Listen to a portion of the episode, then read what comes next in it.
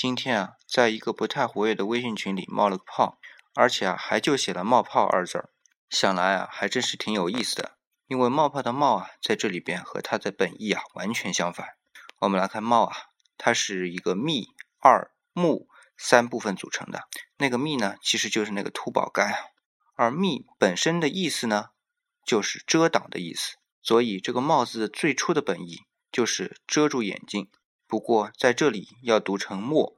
我们看早期的一些典籍啊，也都有这样的意思。比如《黄帝内经》当中的“下阙上墨，欲墨蒙昧”，都是眼睛迷迷糊糊看不清楚的意思。这是在春秋战国。到了东汉《伤寒杂病论》里边也有写到“插手自墨心”，那就完全是遮盖的意思了。